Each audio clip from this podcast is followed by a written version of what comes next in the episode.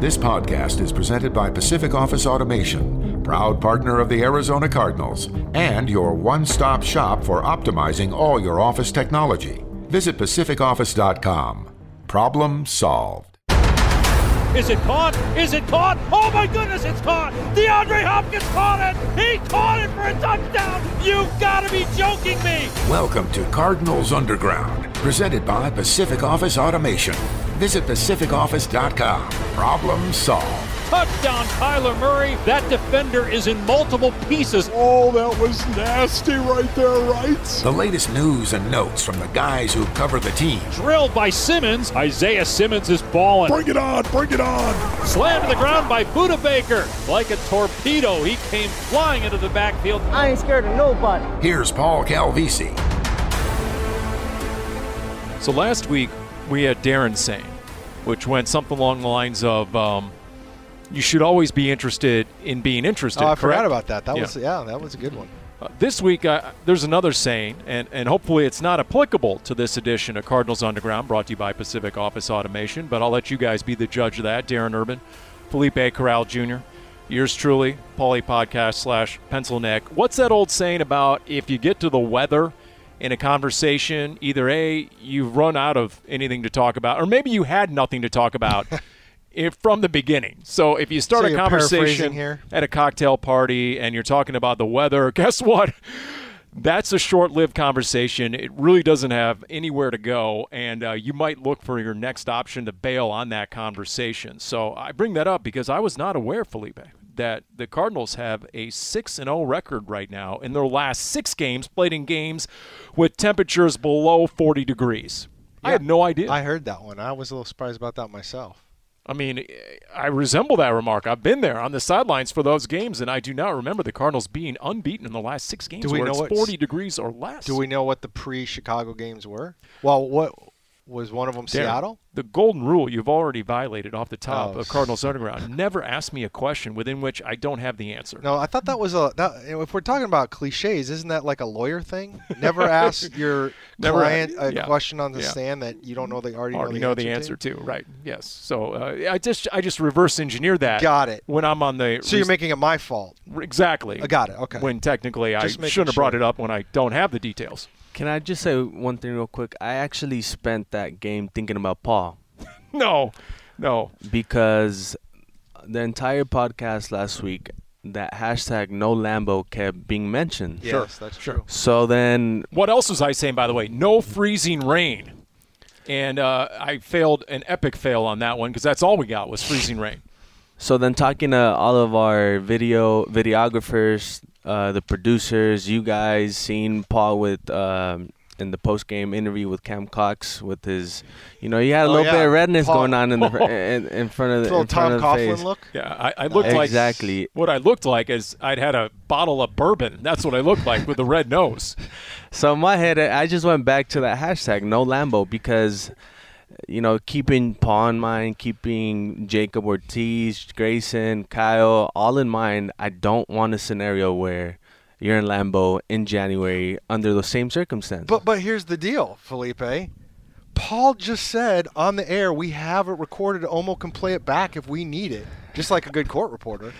That Paul says it would be good if they played in Lambeau because they win all those games. No, I did never. I, I'm pretty sure that I, never- I might be paraphrasing, but I'm pretty No. sure that's what I just heard. no, in, in court lexicon, that's badgering the witness. I believe it's it's a it's a leading question, is what that is. You just put words into my mouth. I never said it was good. I never said it was good. I just said the Cardinals have been good when it's been 40 degrees or less. We all have to make sacrifices, Yeah. Paul. And by the way, Cam Cox, how about giving me 20 seconds to you know regroup after I'm done with the post-game radio interviews outdoors in the cold because of COVID. I can't get into the locker room to warm up, and you're sticking the mic and camera in my face, and I don't even have time to take a drink of water, much less defrost. You were a professional. you Oh, my nailed that interview once Yeah. again. No, I just uh, look. I- You know it's a good season when you're running out of game balls to give out. I mean, honestly, where's Craig Grialou? Has he gotten off his rear end this week to calculate just how many game balls have been given out this year, and if it's succeeded the number of game balls given out to date in any other season? Because the Cardinals basically are driving the local economy by giving out the Duke those uh, Wilson Yeah. footballs, uh, the NFL official footballs at this point. I mean, my goodness, you know. Well, it, it reminds me, and I don't want to derail this uh, because I know you're going to get back to the game balls here, Paul. But uh, eh, the the winning comes at a cost.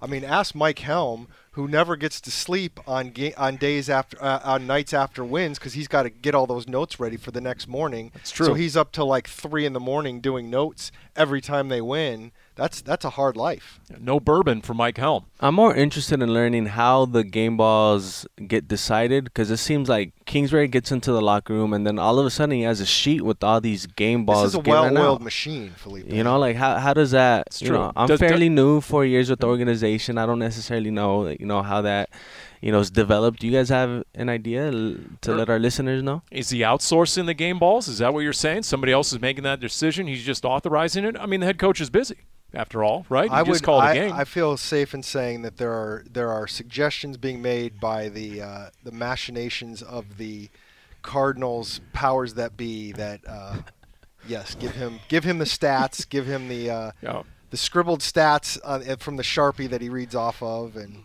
Because then, like, who decides Andy Lee's getting a, a game ball? Like, that was interesting to me. I I don't think I've came across a scenario where Andy Lee, a punter in any scenario, is given a game ball. I understand the why, but you know, I was on the morning scramble and we played the victory speech over again, and then all of a sudden it came to my mind that wow, it's a punter getting a game ball. Well, look, I, it, it's tough sometimes. I watch those game balls, and it's like they're guys that you're you you're expecting. Hey, such and such scored two touchdowns. Such and such had two sacks. I'm thinking if I'm Sean Harlow, I'm like, come on, man. When when is my glory time? you know, uh, here's the thing: for every guy who makes a big play and then gets a game ball, you're going home with two game balls because, like, Zach Allen kept the actual football Yeah. within which he made the pick. Same with Jalen Thompson. Same with Budda Baker. Budda went back to the bench. He, everybody saw it, right? Rocked the baby, did that to the crowd. So everybody makes a big play, keeps the actual football that was in play. And then there's the game ball they're awarded after the game. So how does that go in the display case? That's what I'd like to know. Where's the pecking order? Which one takes pre, you know takes preeminence up there on the shelf? I mean, in- that's a in great the- question. in the office. Well, you're assuming that's a shelf. I remember talking to Josh McCown uh, about a year ago for my beautiful oral history of the McCown to Poole pass. he has trophy cases. Uh, no, he was like, I said, he started talking about keeping the ball, and I said, I said, uh, where's, where is it? Uh, and in fact, well, he told the story actually that the ball got into the stands, and then his brother and some other guy got it, and his brother and his dad basically threatened the guy to make sure they got the ball back. but I said, you still have it? And he goes, yeah, I got still got it. And I said, where is it? And he goes, oh well, it's in, it's in a box somewhere in the garage. Hopefully that garage isn't in Arizona because no, uh, it's in beautiful North Carolina. okay, so. because it's 150 degrees in that garage, and I, most didn't- I don't know if it's properly inflated, but we can ask Tom Brady. I've lost a lot of stuff in an Arizona garage over the years. We won't get into. Yeah, you know, I mean, I Todd. Walsh helped me out with Todd's garage. I mean, what get do you that. do? I mean, do you have climate control in your garage? What's going on over there? Well, if you were willing to pay a little bit of money, Paul, I see the climate-controlled storage all over this place, city. It's true.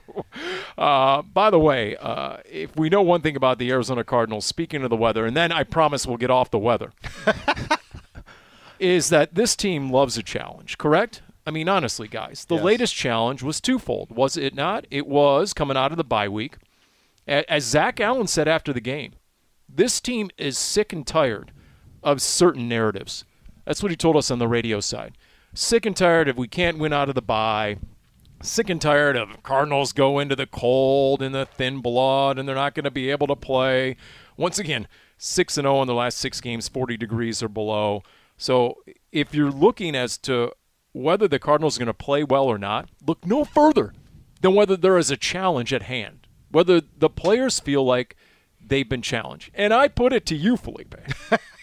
when the Cardinals get to Monday Night Football, is the challenge not A, to play well at home, Mm-hmm. because the coach has been harping on that. They've been much more dominant on the road than they have been at home. 7 and 0 everybody now, 7 and 0 on the road all by double digits. 1st team to do that since the 68 Cowboys No, to start, 1984. to start a Oh, season. my bad. Now Darren, Darren sorry. because Sorry. you know Darren uh, he doesn't want to be controlled over there by by by the narratives that Zach Allen is sick True, of. that's a good point. You know, he's he's not going with the house fed stat. Darren created his own is going to the 84 Niners in the seven games in a row, not seven games to start a season.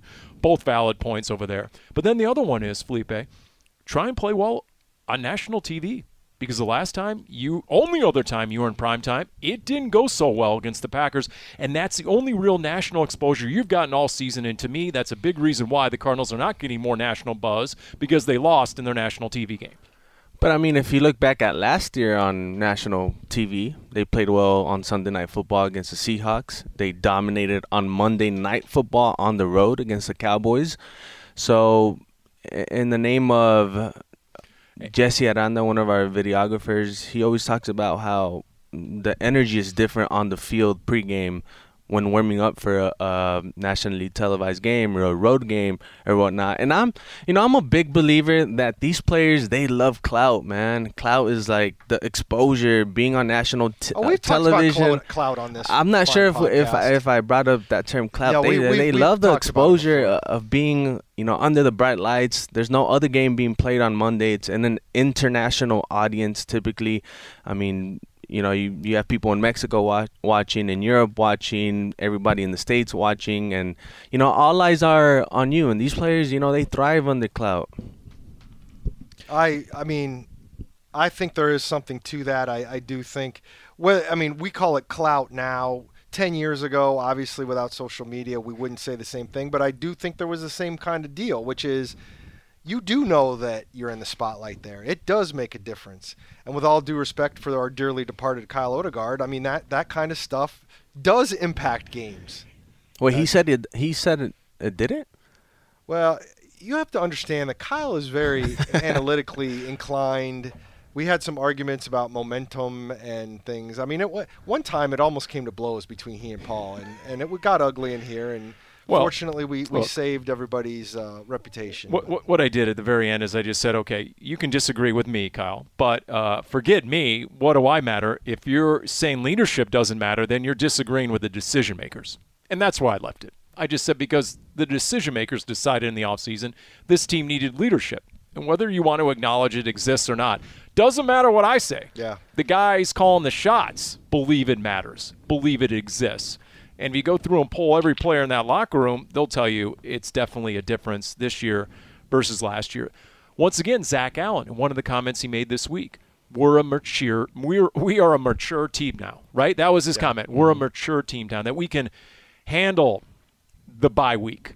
That we can that there were so many more guys in attendance in the weight room working out during the quote bye week. Whereas a year ago, most of those guys were on vacation out of the AZ. That's a big difference. Does that show up in the analytics? Well, the stats? Absolutely not. But does it make a difference in the team being 10 and 2 and leading the NFL? Once again, forget my opinion. Ask the guys in the locker room; they'll tell you a resounding yes. Darren, did you did you hear that shade that parent uh, Paul just threw at Kyle? well, yeah, but, He but said see, I it's saw it in not- it's not in I- the but- analytics. But, see, I, I will say this. I will say this. Paul said all these things to Kyle's face. Oh, he did. And, wow. that's, and again, that's why that's why it got so fun that We, day. we But- still go back and forth on text. I tell Kyle, I, and I told him not too long ago. I said I still hear the echo of your voice in my headset during Cardinals Underground, saying two words: "I disagree." I'll That's go into true. this. I'll go into this whole rant, and I and I got all these points, and then I stop, and I'm waiting, and he, and he, and I don't know if he's still contemplating it, Kyle, back in the day, but he he would think about it, and then just give that one dramatic pause. I disagree, and then Well, boom, it was like so on. You know, a few weeks ago, Felipe, uh, Kyle, uh, Kyle, Cliff Kingsbury said in his press conference was talking about you know how he coached, uh, especially in college, but even here, and he was basically saying how it was important to mention to guys their names and everything, and he basically said everybody's looking for validation. Essentially, is what he was saying. Paul looks for validation. it, it hurts him sometimes Oh, when he does say all these things, boy. and we just Boy. dismiss it out of hand. It's it's it's not necessarily right. I do worry about his mental health once in a while, but Well, you're not alone. You have to get in line on that one. so, so there are three things. Three things now. I'm going to add one. Okay, just for that, I'm adding one more challenge to Monday night. What were they again? It was home field. All Yeah, right, try and play better at home. yeah.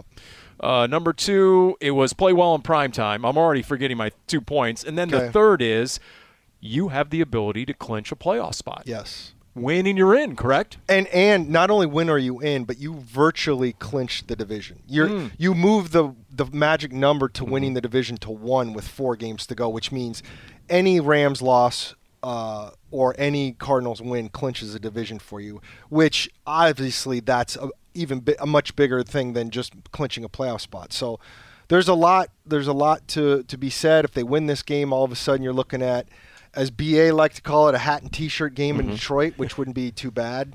Trying to trying to break that Cowboys slash 49ers record of road double digit wins in Detroit against a struggling Lions team with a chance to clinch the division. That would be not so bad. Yeah, a victorious Lions team. Good thing the Lions got that victory because they, you know, they won't be quite as fired up when the Cardinals go there in two weeks. And I think I mentioned I, I tweeted something out uh, along the lines of that Vikings losing to the Lions actually kind of boost the possibility of that Cowboys Cardinals game being flexed to Sunday night. Yeah, that's true. because now I mean who's going to want to see Green Bay against the Vikings on Sunday night football in week what 16 17 The only thing I'm not sure about that is I do think there's a limit on national games.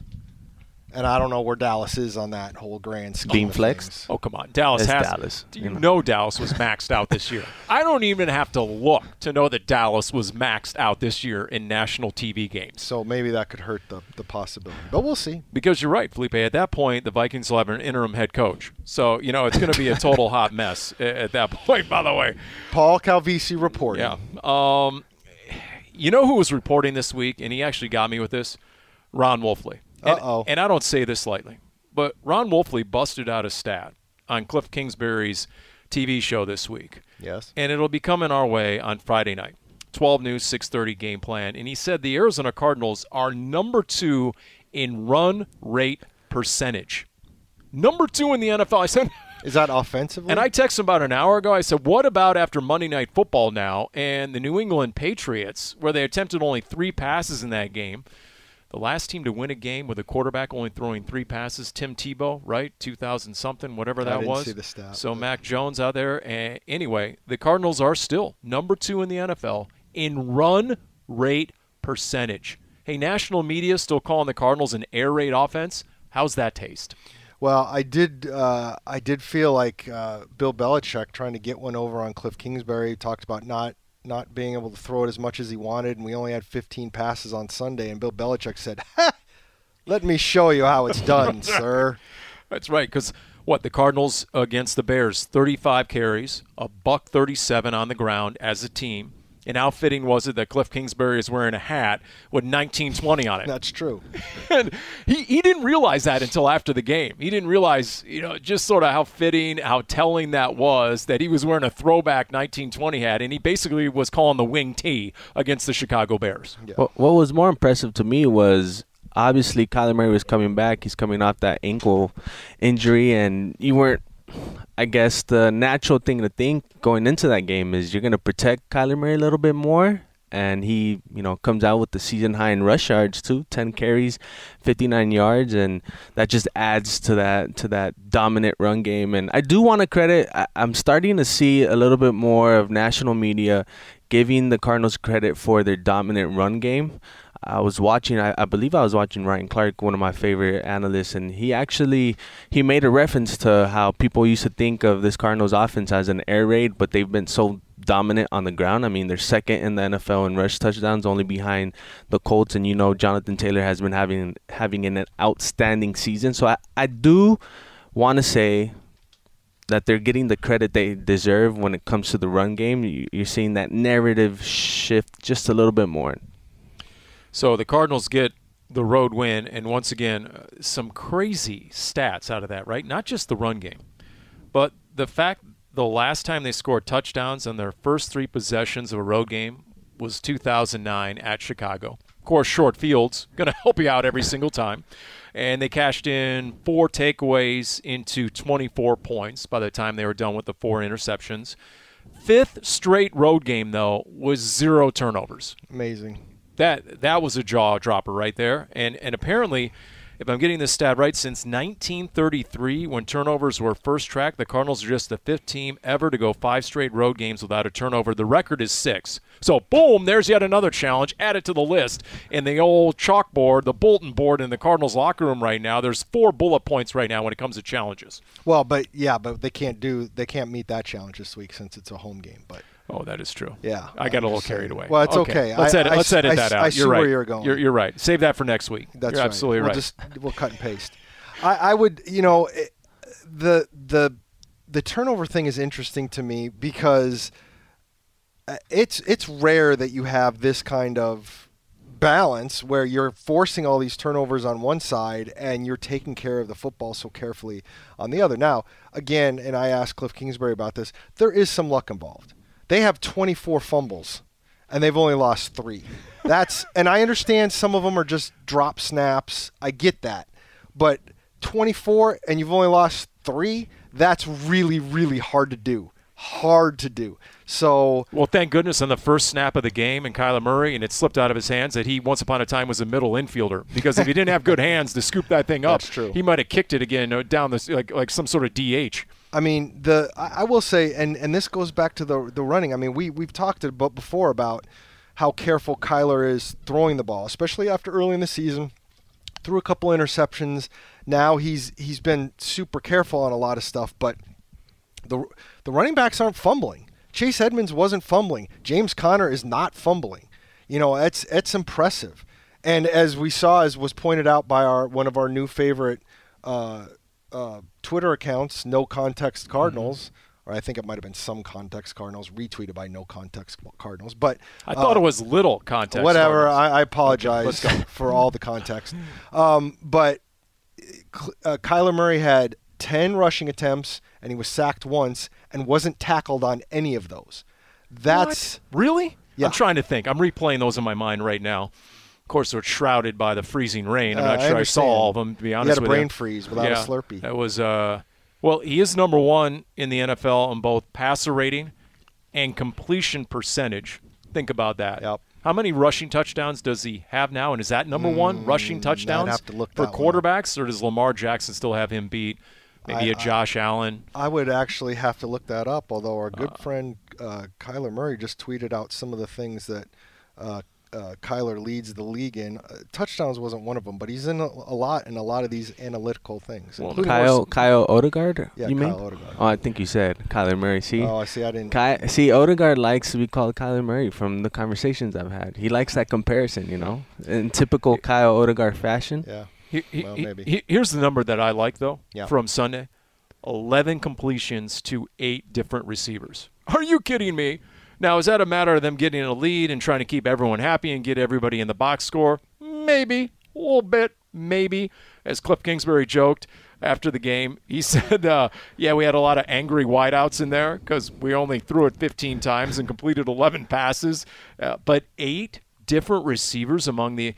And think about it when he was asked, How did you end up on fourth and two at your own 20 on the first drive of the game, going for it all to DeAndre Hopkins? His response was, My read took me there. To me, that's the difference in Kyler Murray year three, is that he is just organically playing the game and letting it come to him, going through those reads.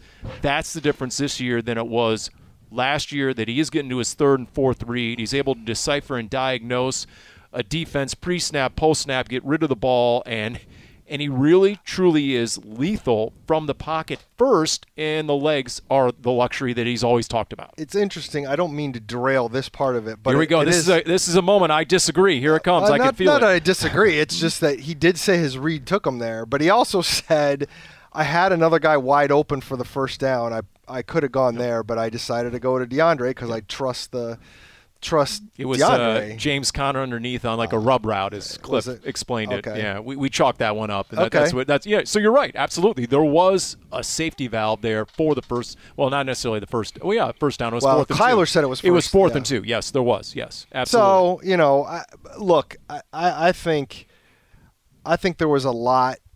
Was it risky that early? Did they know they were gonna? But I mean, do you do that if you're playing the Rams? I mean, Kyler probably still does it playing the Rams, but uh, there was a part of me that's like, go for it, take a shot at your receiver, get DeAndre Hopkins involved early. We have some leeway being this much better than the Bears. I know you're not supposed to say that, but I, w- I wondered about that a little bit. I have this theory that, you know, with the return of Kyler and DeAndre Hopkins, maybe it wasn't Kingsbury's first option to go to D Hop, but in their heads, this is my theory, obviously.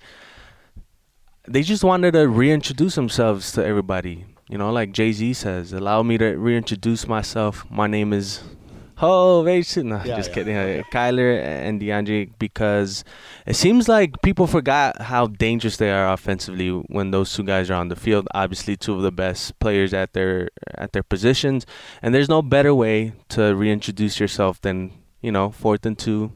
You're about to score. Hey, let me throw this. You know this this fade Which, route. by the way, I just need to say that I thought it was hilarious that it gets wiped out by the official standing right there, calls it incomplete. DeAndre argues for a, a second or two, and then all of a sudden they're saying on the field the, the thing is that, that it is a completion. I thought that was fun. First of all, how did he miss it? The guy was right there. Uh, number two, DeAndre Hopkins works the officials all game. yeah, I, I've noticed that. Yeah. So uh, I don't know, to your point, whether that's a byproduct of his relationship with the officials, because it seems to be good natured, most of it. Uh, there are some times when, yeah, he's definitely griping. But I was stupefied. I mean, think about it. In fact, I- just uh, I just texted one of the football gods, and they they can they can say they're offended. They're really offended about that fourth and two at the twenty. When you think of everything that was involved, I mean, first off, you had the weather conditions. Yeah. It's freezing rain sideways. The wind is gusting off Lake Michigan, right? Then your QB hasn't played in a month. His top receiver has played less over the same span. And it's the first drive of the game. It's your second pass attempt of the game. And you're going for it all on fourth and two on, on the fifth snap from scrimmage of the game. So, yeah, the football gods, we can confirm, are still indignant over that audacity right now. Although I will say, I think if you looked, that was probably Kyler's best throw of the game, and it had to be on the one that had to be the best throw of the game. Was it already raining at that point? Yeah, oh Yes. yeah, it was definitely raining. Forget the football gods. I can confirm it was raining at that point. Yes. Yes. I mean, it was. I mean, some of the other. I mean, the James Conner play that was a, and uh, again, it was. I'm sure it was because of the weather, but that was a horrible pass. There was another play where he had Christian Kirk open for a first down. I think it was in the second half, and he just threw he a skipped worm it, burner. right? Yeah, I skipped mean, when he skipped. Yep, yep, no doubt. But here's the thing: and did he miss a few passes? Absolutely. Were the weather conditions horrendous? Yes. Was there maybe a little bit of rust involved? Okay. You're still seeing big plays out of Kyler Murray without seeing the big mistakes. And guys like Lamar Jackson are still making the big mistakes. I mean, he's got an MVP trophy in his case. And you still see other guys making Matthew Stafford making big mistakes. Three straight games with pick sixes. If you want to talk about the Rams on deck next, Josh Allen has made some big mistakes this year. The elite quarterbacks in the NFL, Kyler Murray, no uh, big plays, no big mistakes. Well, and the- that the combination is, against the is, is lethal. The pick six against yeah, the Vikings. true. Nick Vigil, the pick But six. that's such a long time ago. Like you, ha- I mean, that feels like two years ago by now. That Vikings. game. And to your point, he was hell bent on not letting that happen again. Yes. There was the uh, interception against Houston coming out of halftime in the third quarter, and the the wired microphones caught Colt McCoy Oh, sitting yeah. next to Kyler Murray, and Kyler Murray was so upset with himself, and Colt kept trying to calm him down, saying, "Look." That's immaterial to the game. That play is going to make no difference in the outcome of this game. Uh, translation: We're playing the Houston Texans. Okay, he didn't say that. That's what he meant by that. But you And could he was right. it, it- absolutely. But you could see how adamant Kyler was at that point about, in his words, and he said, I'm trying to play turnover free football. And so, look, big plays can win you games, but the mi- big mistakes obviously can just as easily lose you games. And he's been excelling in both categories, I guess is my point. Do you think that performance on Sunday, you know, catapults him back into the MVP conversation? Because to your, I mean, to your point, you mentioned how all the elite quarterbacks have, you know, made mistakes, and you know the Bucs had at one point lost consecutive games. Obviously, the Bills have been struggling with, with Josh Allen. He was uh, MVP. He was part of the MVP talk. The Ravens have been struggling uh, under Lamar Jackson. I feel like Kyler Murray's aside from Aaron Rodgers, I feel like he hasn't had any flaws when it comes to performance. You know, obviously you miss three weeks, so you kind of have to start fading him out of that conversation. But then he comes back and he puts up a four touchdown performance. Now, do you put him in that conversation once again? I think he's in the conversation, but personally, I think the winner of the MVP is going to be the quarterback of the number one seed, whether it's Aaron Rodgers or Tom Brady or Kyler Murray. Now, Kyler might have some work to do. I mean, he's not going to be able to have a game like he did this past weekend, even if they're winning, Mm-hmm. unless he gets four touchdowns every week. The statistically, Tom Brady is just going to, I would assume, continue to crush it. I mean, statistically, he's blowing up and missing those games that Kyler did. I think will hurt him. But if they end up as the number one seed and Kyler Murray keeps accounting for four touchdowns a week, either running or passing, he's gonna. It's gonna be hard to to to ignore him. Last check, if I heard this right, uh, Vegas still has him top five in betting odds for NFL MVP. Kyler Murray, he's fourth or fifth behind the guys you just named. Um, so there's that. So yes, I would say he's definitely in the conversation. Um, I would also surmise that he needs a big game on Monday Night Football. Yeah. That would go a long way. National TV audience, big, big game against the Rams. And then maybe, oh, I don't know, on Christmas night when you're in prime time again, national TV against the Colts, you put another big performance out there. And to your point, Darren, they end up with the number one seed. Here's the small problem is that when he was out, Colt McCoy won two games Yeah. and was very convincing. Yep. And what did we talk about a few weeks ago during Kyler's absence? And I likened it to Steve Nash back in the day, the last MVP in this town. And when did he clinch it, Darren? You know. When they went 0 7 when he was injured. Right. Yep. And they looked totally discombobulated, minus Steve Nash. Well, Yep. that was now. If every game under Colt McCoy would have been the Carolina game, that actually probably would have helped Kyler Murray's, you know, chances of being the NFL MVP, despite the fact they wouldn't be number one. Yeah, and the that's league. the thing is is the funny part about that is in football, if they had gone 0 and 3, it would have helped Kyler Murray in that respect. But then their record would have been such that he probably had no chance at it. So, uh, you know, look, if he does really well in prime time, that's going to go a long way. Um, but once again, uh, it's going to come down to the Cardinals' success and, and an Aaron Rodgers and a Tom Brady. And, I mean, how do you value those guys to those teams? And, well, it's going to depend, I think, on those final standings to a large degree. Well, didn't the Packers beat the Chiefs without Aaron Rodgers? Yeah, they With did. With Jordan Love, did Yeah. they? Did they get a win with Jordan Love against the Chiefs? Yeah, I think they. Mm, I do not remember. I thought they Or was it the other way around? Yeah, I it was the I other thought way. Jordan Love lost. Jordan Love only played the one game and he lost.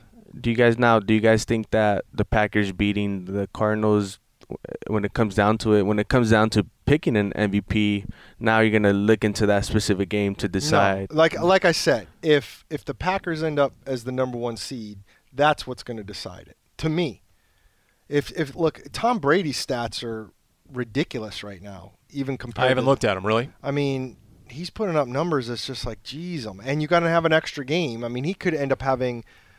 I, I don't know if he'll. He's not going to beat his touchdown pass record because he had 50 in one year, or whatever it was. But, um, I mean, he, it's going to be tough to beat him statistically. But if the Buccaneers end up third, like this week is is is going to be. I mean, the, the Bills are reeling and they desperately need a win. Now they have to go to Tampa, but maybe the Bills beat Tampa who knows what ends up happening. I like I said, I think Right. I think the MVP is going to come from the NFC, and I think it's going to be the quarterback of the top seed in the NFC, whoever that might be.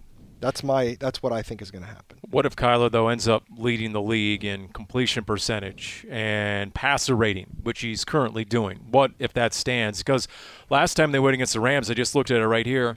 His numbers, Kyler against the Rams, week four, when that final score was 37 20, and it wasn't even that close. They had a garbage touchdown at the end. Kyler, 24 32 for 268, two touchdowns, no picks. He was sacked three times, passer rating of 120.3. He also ran it six times for 39 yards, including the play that took the air out of the stadium, third and 16. He went 18 yards. Yeah. there was just one huge collective groan from SoFi Stadium. I mean, again, I, I think that if he has a big game this week and he continues to put up numbers, that, that's going to keep him in the conversation. But I'm also assuming that if one of those other teams ends up as the number one seed, that means their quarterbacks are also putting up numbers. Then again, the Cardinals ran 40 times for 216 yards against the Rams in week four.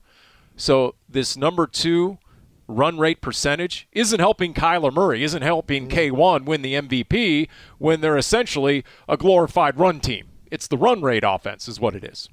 I mean, he's he's been a big part of that too, though. I mean, a big part of why this run game has been functioning is, and I think we had we saw a clear example last week is now you have to respect Kyler Murray's run ability. So now there's less attention on guys like James Conner and Chase Edmonds. So I feel like his ability, that skill set that he has, really contributes that much to the run game.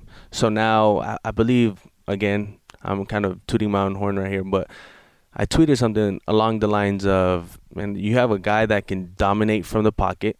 But then again, he's gonna run it on you on third and sixteen and get a first down on the road against the Rams at SoFi Stadium. So then now you have a guy that has two elite skill sets compared to some of those other elite quarterbacks that we've been talking about. I know.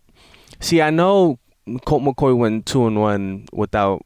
Well, the Cardinals went two and one without Kyler Murray, but I mean, you compare the types of offenses that that are on the field with Kyler Murray and with Colt McCoy, I mean, they can beat you in so many more ways if Kyler Murray's under center, including in the run game. So that's why I feel like he still should be a favorite, and even if even if they're a top two seed, he should be awarded with that.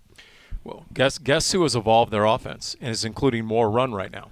The LA Rams. They came out and had a three-game skid going, and they took it to Jacksonville as they should, but it looked different everything that you see about what the Rams did. They came out in that first possession, had a jumbo set with an extra offensive lineman. They ran it straight ahead, a lot more than they had done all year.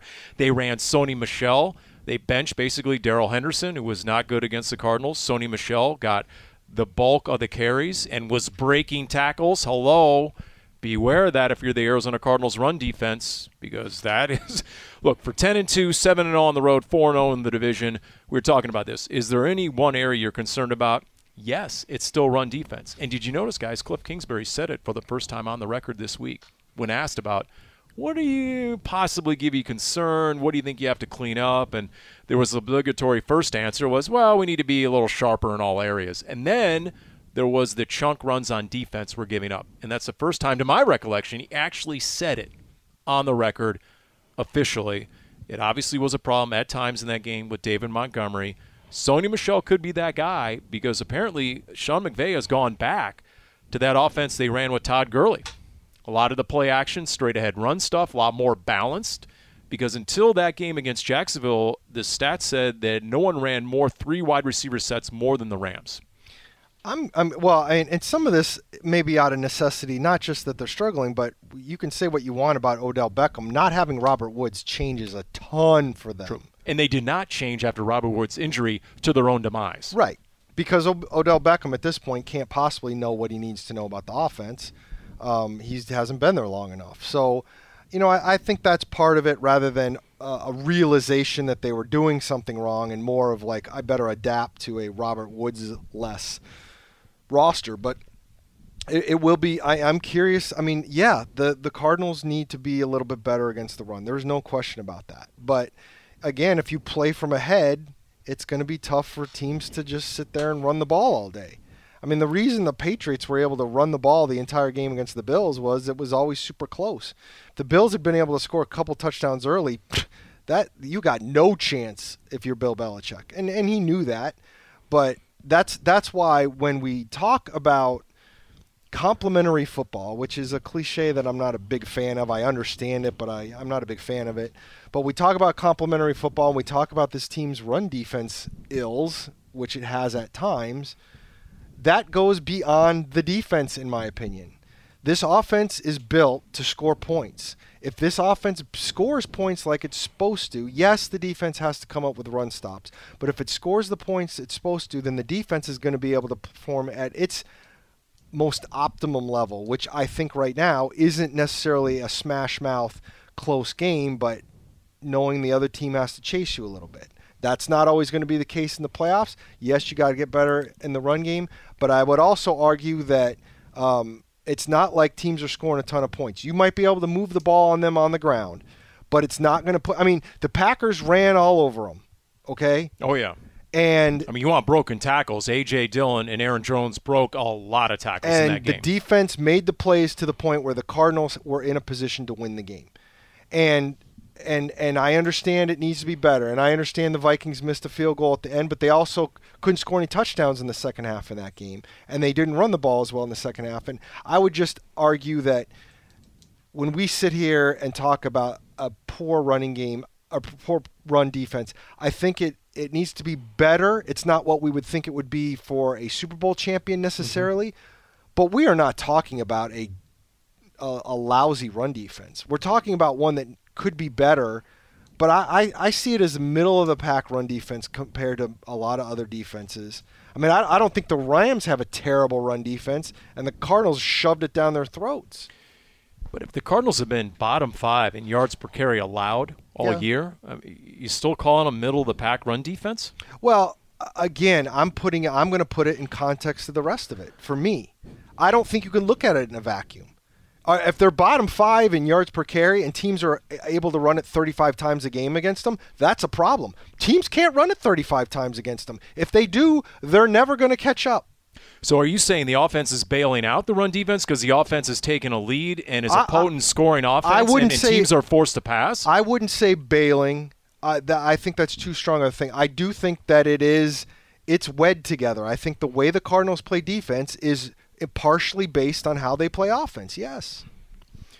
Because when I see Rashad Penny on the first snap from scrimmage in Seattle rip off 18 yards, I mean that, But- really, but that has nothing to do with the score or the offense at that point. okay, but here's my argument, Paul. If if it was so easy to run against the Cardinals all the time, why do teams even bother passing? That's a great question. I, honestly, to me, that that is a great question. I, I'm honestly, if Bill Belichick could put that game plan on Monday Night Football this week for sale on eBay, I mean, some offensive coordinators should grab that game plan and use it against the Arizona Cardinals. I'm going to argue, and this is, it is what it is, and we're never going to know. I'm going to argue the Cardinals defense does not give up as many rushing yards against the Patriots as the Bills did last night.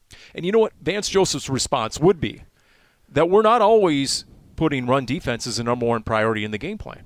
When we've needed to stop the run, when we've made that the priority, we have stopped the run, i.e., the second half of the Minnesota Vikings. And and why they does he went say that? and because well because sometimes they identi- they trying to take away what an offense does best and so they say you know what uh, we don't identify the run game necessarily as what they do best we're taking away justin jefferson we're talking taking away adam Thielen, and hence they ran the ball on us And and m- more big picture, it's not just what a team does the best; it's what the NFL is built on. The Patriots ran over the Bills on Monday night. They threw three passes. They scored what? 14 points? Yeah. 14 points. That's it. I guarantee you, if you told Vance Joseph the other team's going to run all over you and score 14 points, Vance is like, okay, did my job. Yeah. I mean, that's the thing. I, I, I tuned in the second half of that game, by the way, and it was a third and seven, and there were 10 guys in the box for Buffalo. 10 guys in the box on third and seven, and I text Wolf. I'm like, what's going on? Because I, I heard Peyton Manning say something like, oh, I can throw out all my Mac Jones notes. He's only thrown one pass Yeah, tonight, right? I'm like, what is going on in this game? Because I got in late on it. I feel like when it comes to the run defense, one, people are nitpicking because this team is performing so well that people are going to try to find something to talk about, right? But another thing is, I look at that Packers game a lot because when it comes to the postseason, you're going to run into teams like the Packers. You're going to run into Leonard Fournette. You're going to run into A.J. Dillon and Aaron Jones again. So I feel like people aren't necessarily worried about that right now. But then once you get into the postseason and teams get more conservative and they start running a little bit more and they have more time to game plan against your, you know, passing offense or whatnot, that's where my concern comes in because you know things people are going to scale back the, the playbooks and whatnot.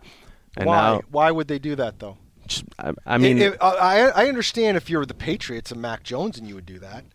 The Packers aren't going to scale crap back with Aaron Rodgers. The Buccaneers aren't going to scale crap back with Tom Brady. And I guarantee you, if you lose, I guarantee you, if the Cardinals end up losing to the Packers or they end up losing to the Buccaneers in the playoffs, I'm going to, I'm willing to wager a large amount of money, which of course I would never wager.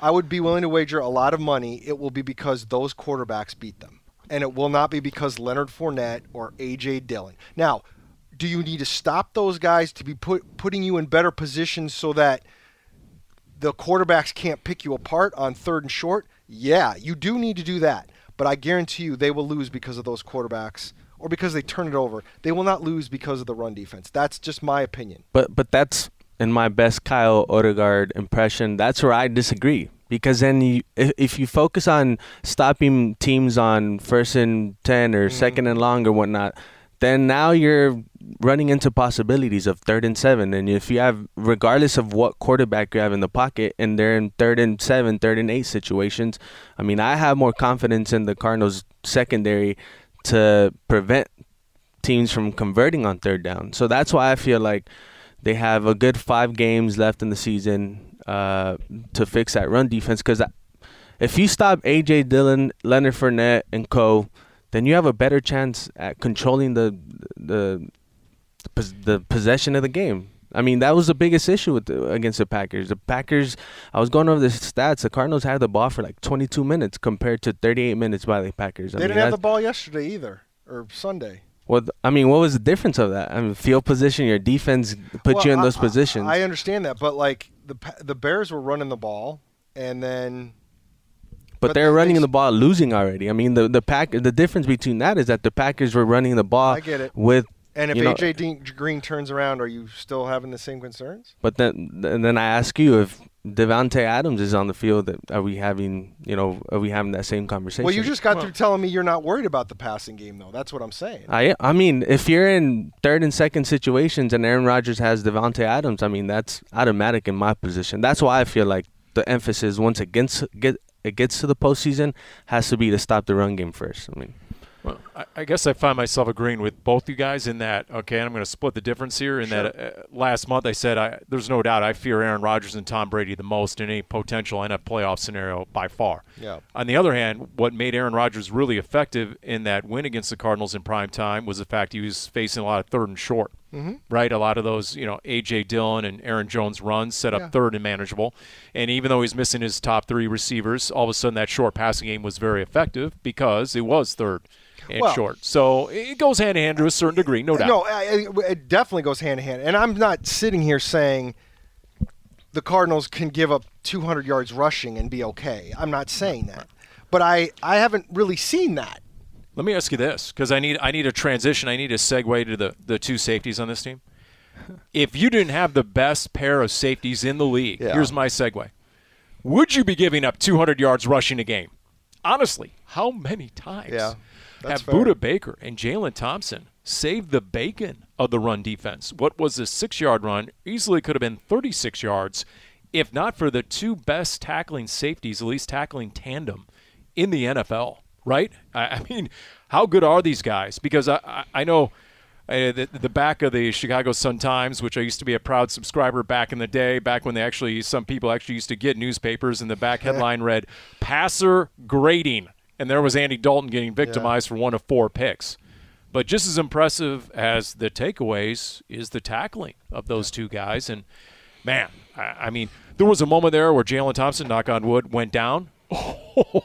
I mean, everyone on the Cardinals sideline their eyes were on number 34. Everything stopped when Jalen Thompson took a moment or two to get up from the field, like, oh boy, is JT okay? He's just one of those Did you- guys. were you able to find out? well, no, he, he got out? up. He was slow getting up. No, he was I know. okay. He was okay. So I honestly don't know. I didn't because he wasn't injured. There well, wasn't because any there was a report. there was a quote unquote injury to Zach Allen early in the game, and it was clear that he lost the contact when we looked at him on the sideline. Like he was down. It's like, okay, what's wrong? What's wrong? He mm-hmm. goes, and then then you see through the binoculars, he's like messing with the contact. I'm like, okay, yeah. See, that was the rain bowling sideways. It probably swiped the contact right, out of his eye. It's probably Right what out. happened. You know. No, I, I think these two safeties. I mean, we already know Budda, but when you start looking at that secondary guys, I mean, Robert Alford's your third cornerback. But if you look at the starters, is is Marco Wilson an All Pro yet? No, No. but he's not hurting you this year, which I think is what you would take.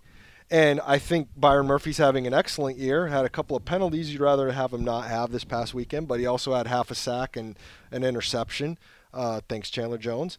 And uh, and then of course Budda and Jalen. You're talking about four draft picks, four guys that you can build around on the back end that are good. And Jalen Thompson is just having a fantastic year now that he's healthy. He's one of five DBs in the NFL right now with 80 plus tackles and two or more interceptions. Think about that elite company that he is in right now. what are those two guys that are in front of him though? Because he has 85 tack, uh, 85 tackles and two interceptions, but there's two specific guys that impress me.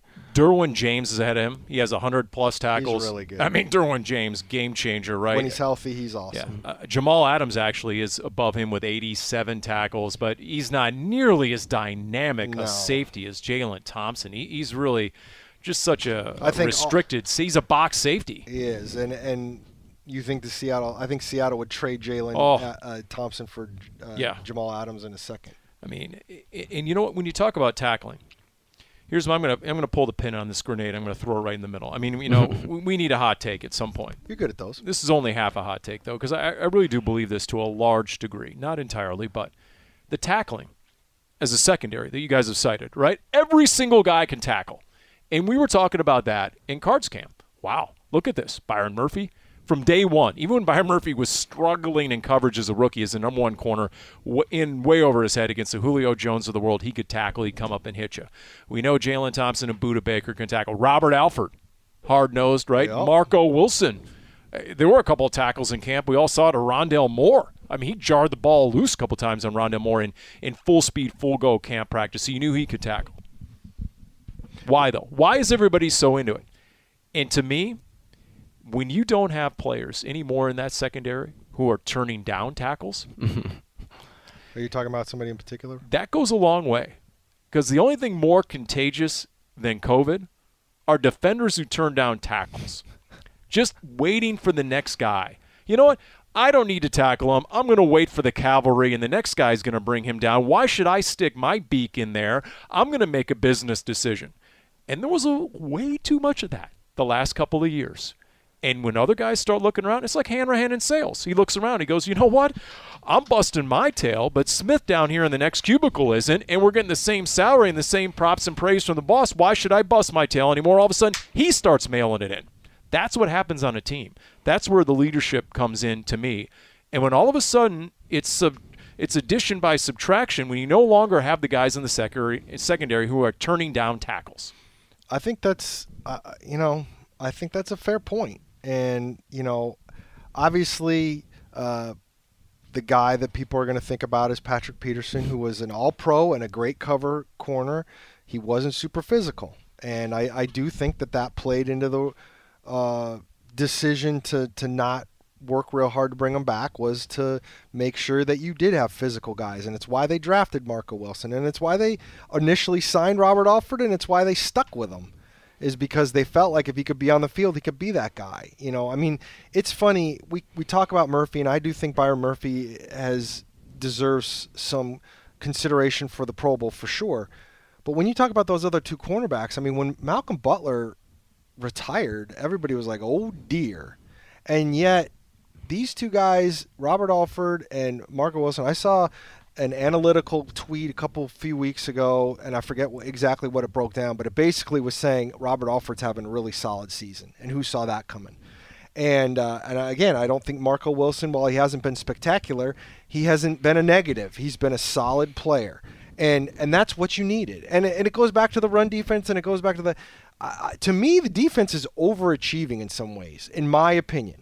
Now, I'm sure there's going to be players that would be offended that I would say that because they'd be like, well, what did you expect from us? But I feel like I came into this year thinking if this defense was average, this offense would be able to carry it.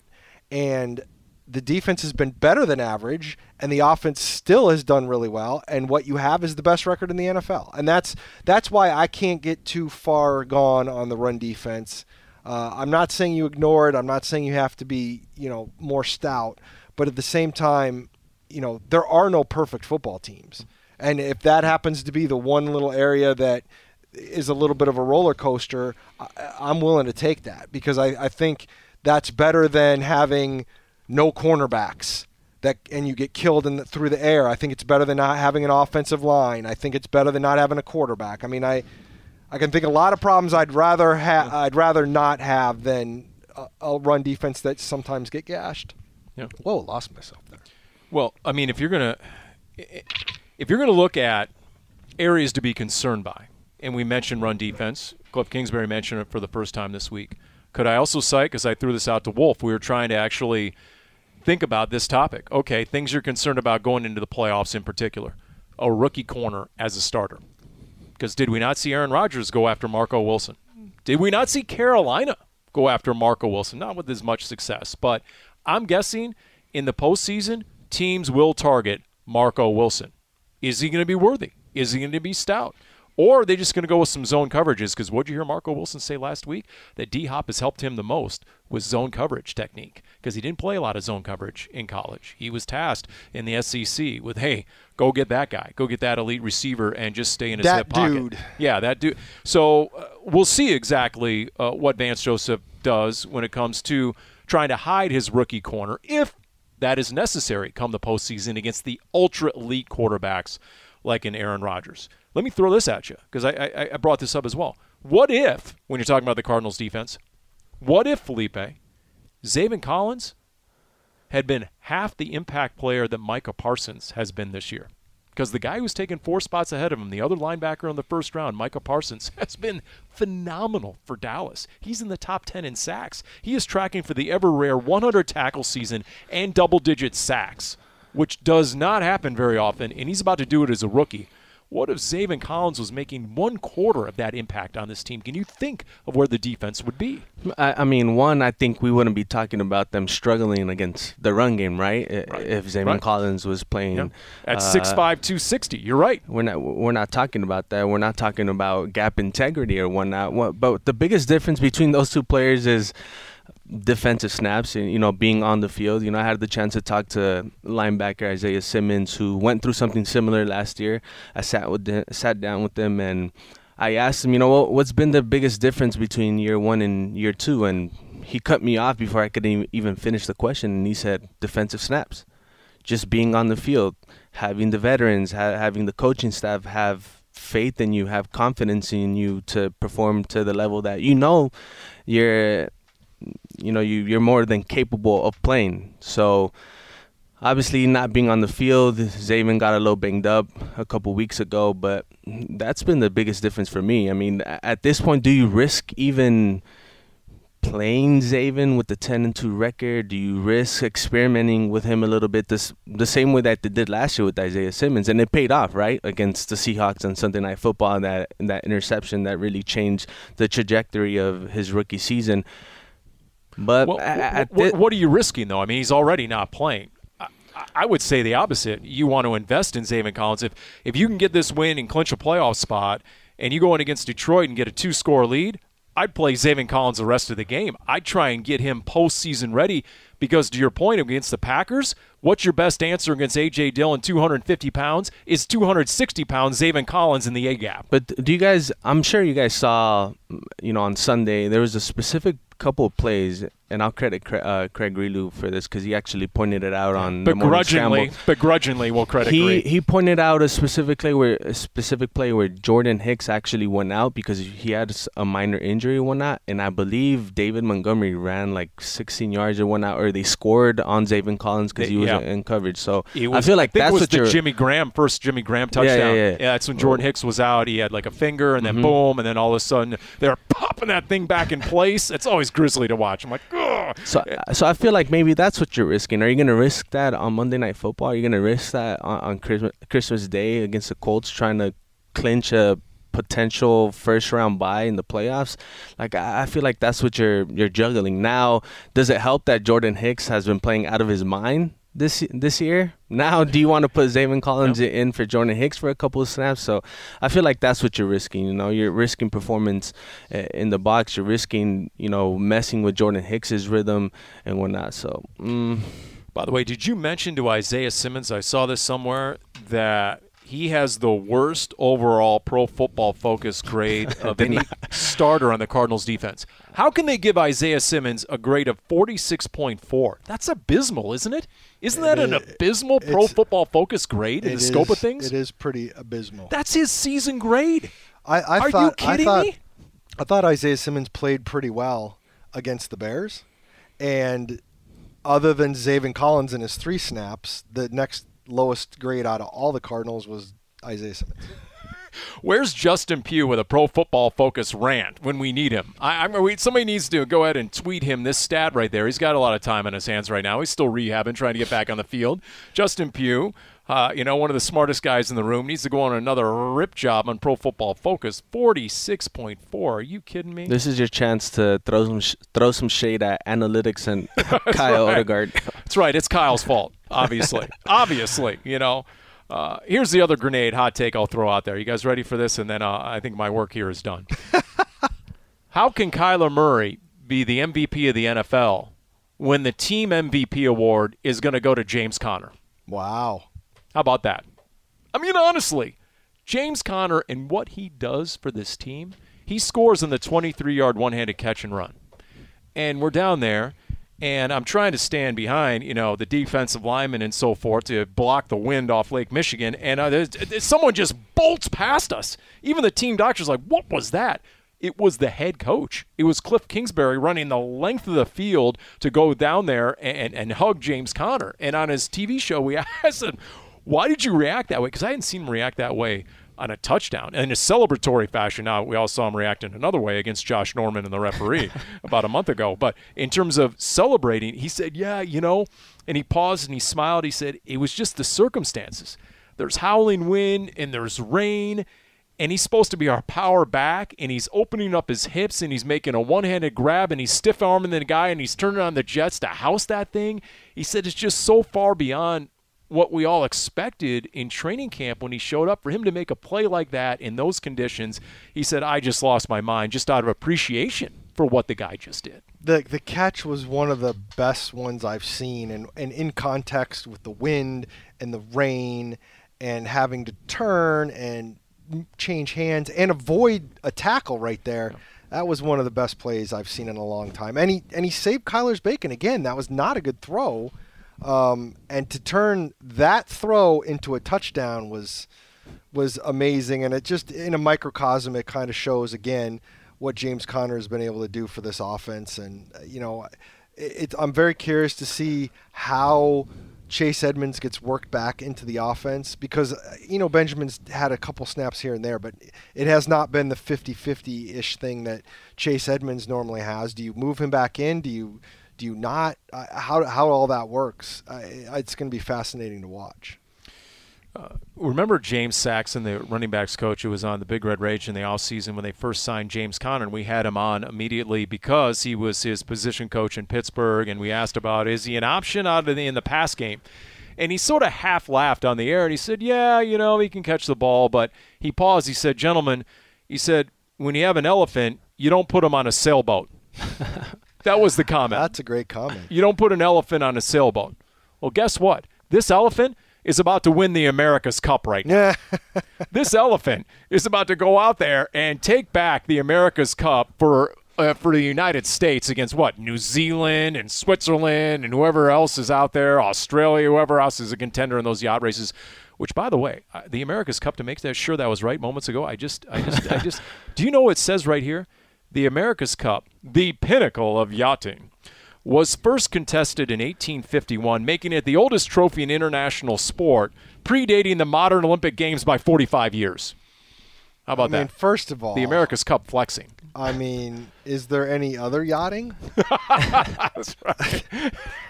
I mean, I know there are people Yeah. that take boats out, but I don't know, Darren. Your upbringing, weren't you a member of Oh, a yacht wow. club somewhere? I mean, No. you guys went member of a there. You guys had to go there, Paul. Arizona Yacht Club.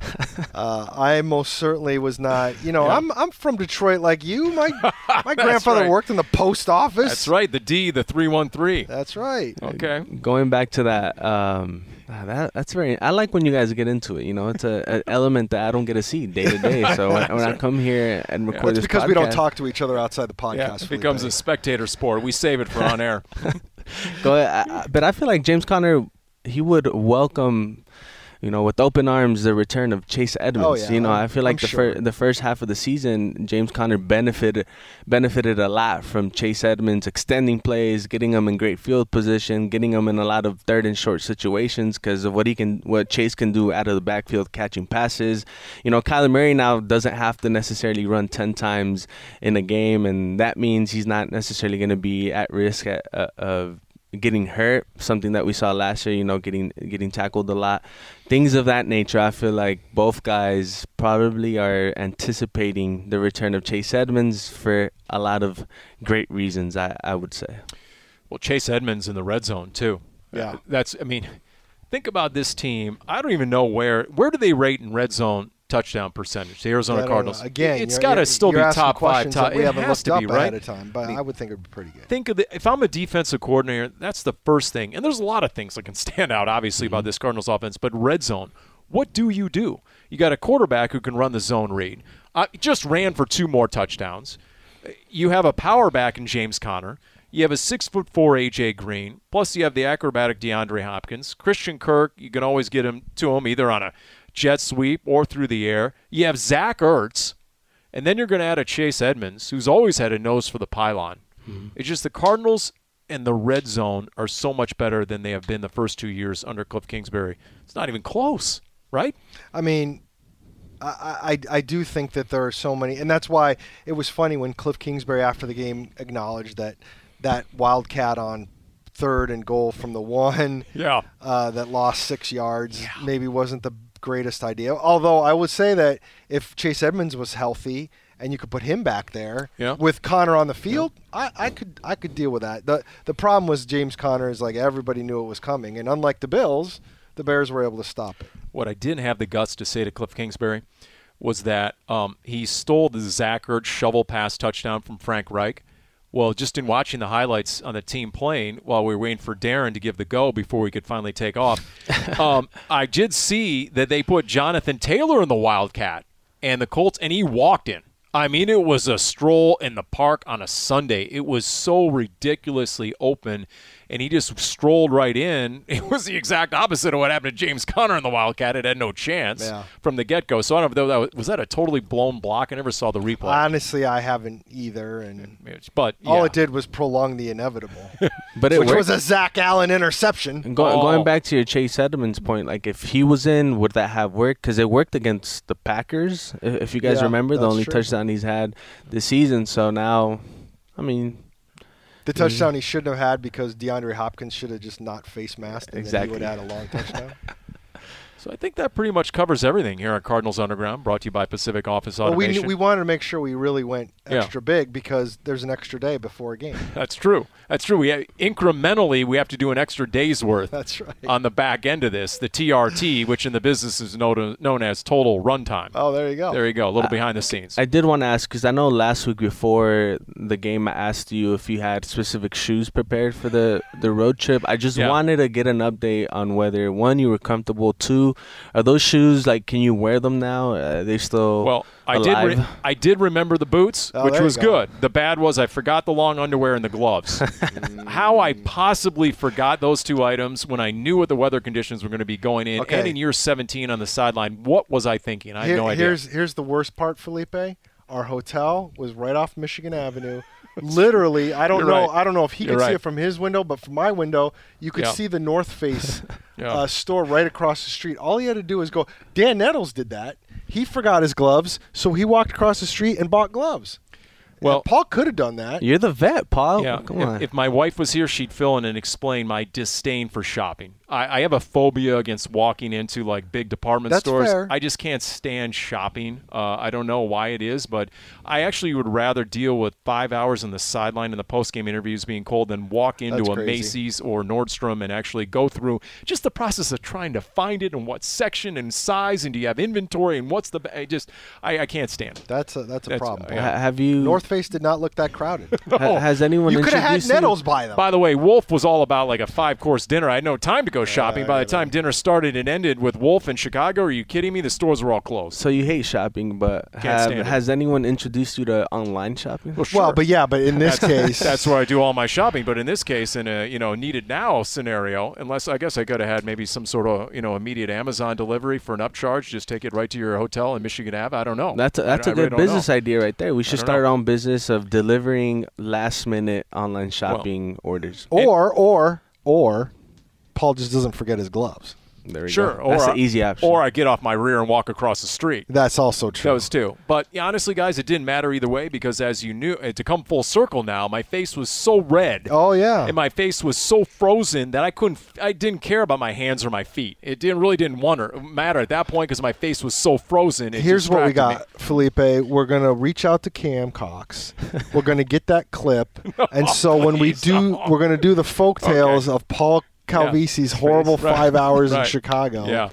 No, so and you, you- we're in the trust tree, so you guys can tell me. Of how, course. How bad did it look on camera? Did it look like like I, I was a raging alcoholic with the red nose? No, Is that I, what it looked like? How honest- bad? I, it? Come I'm gonna be honest. I didn't really even. Felipe's notice. about to rip I me. Go just ahead. no no no. See, I noticed that after your soundbite. So you gave obviously put it in perspective. I actually put myself in Cliff Kingsbury's shoes. I felt like I was the one getting hit in the mouth. So you did a good job in describing. It wasn't until Cam started talking that I looked at you and I'm like, dang, he was freezing. I, I actually said at one point in the interview, Cam, can we stop and start a fire right here in, under afterwards? I mean, my goodness, you know.